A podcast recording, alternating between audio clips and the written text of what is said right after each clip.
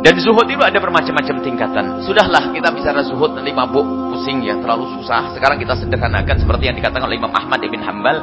Zuhudnya orang awam. Nah kalau kita zuhudnya orang awam saja tidak, kayaknya zuhud apaan. Zuhud paling rendah adalah zuhudnya orang awam. Zuhudnya orang awam tarkul haram.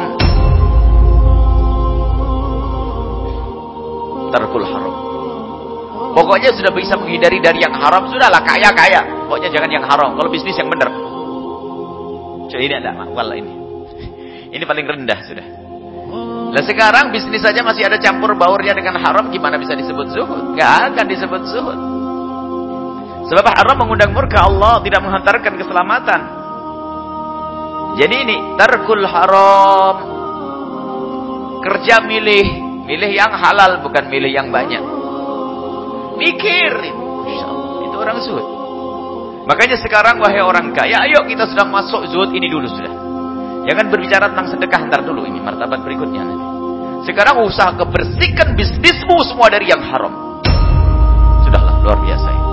Sudahlah kita masuk zuhudnya orang awam dulu selamat nanti. Baru naik naik pangkat. Wahai pebisnis, wahai orang yang suka yang berjuang di dalam dunia materi.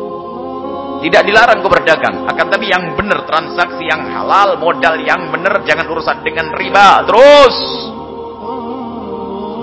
agar kita masuk kelompok zuhud paling ringan ini dulu. Nah kalau sudah yang pertama ini sudah tangga ini kita masuki, baru nanti berpikir untuk naik pangkat lagi. Dengan memberikan apa yang Allah berikan kepada kita untuk kejayaan, untuk perjuangan, untuk pesantren, untuk dakwah, baru nanti masuk. Zuhudnya orang khusus